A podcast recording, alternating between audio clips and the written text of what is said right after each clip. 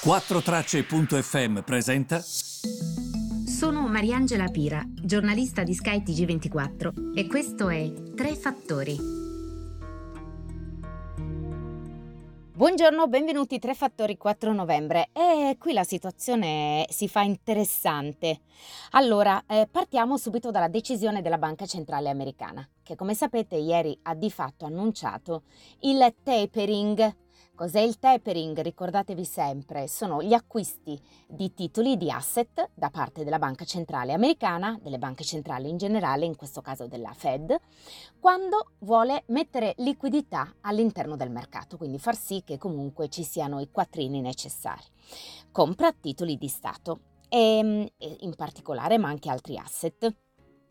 Ora, questa decisione era stata fatta soprattutto ehm, in vista della pandemia, quindi era stato chiamato proprio un, um, un um, aiutare il mercato pandemico eh, da parte appunto della banca, eh, della banca centrale.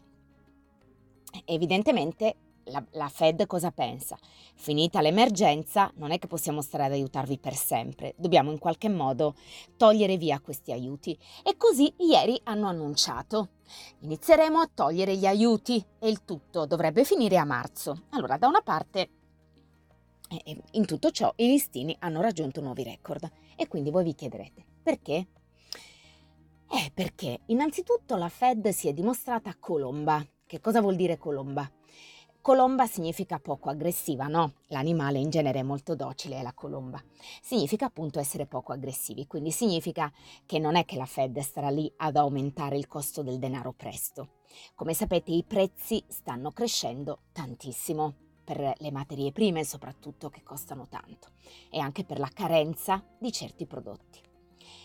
Cosa succede? La Fed pensa che questa cosa sia transitoria, ancora, eh? L'hanno ripetuto anche ieri. Quindi che cosa vuol dire? Se non è transitorio, la Fed l'unico strumento che ha per abbassare questi prezzi che ci stanno affossando è aumentare i tassi. Se la Fed dice che invece è transitorio perché è dovuto ai prezzi dell'energia, eh, significa che questi tassi non è che li aumenta, quindi il tasso rimarrà basso. Questo significa rimarrà basso per chi vuole prendere in prestito dei soldi, rimarrà basso per chi si sta indebitando, a cascata per chi prende i mutui. Insomma, ehm, questo ha rasserenato molto il mercato. Immaginate anche tutte quelle aziende indebitate che hanno preso i soldi a, pochi, a, a tassi molto bassi. Ovviamente se tu sai che la Fed non è che li aumenterà questi tassi nel breve, e tiri un sospiro di sollievo. Tutto questo ha spinto appunto il mercato, perché altrimenti ehm, se la Fed ieri avesse detto, sapete che c'è, ritiriamo gli, ai- gli aiuti e non solo, vi alziamo pure il tasso del, del denaro perché l'inflazione rimarrà con noi per tantissimo tempo, ovvero i prezzi alti, il mercato non avrebbe reagito in questo modo. È molto interessante però vedere questa dicotomia che si sta verificando, perché per esempio ehm, oggi la Banca Centrale d'Inghilterra che cosa farà? Secondo alcuni invece farà esattamente il contrario, farà capire di alzare i tassi di interesse, magari lo farà anche oggi, boh, perché comunque i prezzi in Inghilterra stanno crescendo tanto. Quindi sarà interessante vedere queste cose. Eh, ieri Powell comunque non ha sorpreso il mercato, anche questo è il motivo per cui i mercati non hanno reagito male, perché quello che ha detto ieri era atteso, era atteso anche da me, figurati dall'esperto del mercato che ne sa molto più di me. Um, quando si ritorna all'occupazione pre-pandemia più, ehm, come dire, quando si ritornerà all'occupazione ai livelli pre-pandemici ci sarà il tasso della partecipazione al mercato del lavoro.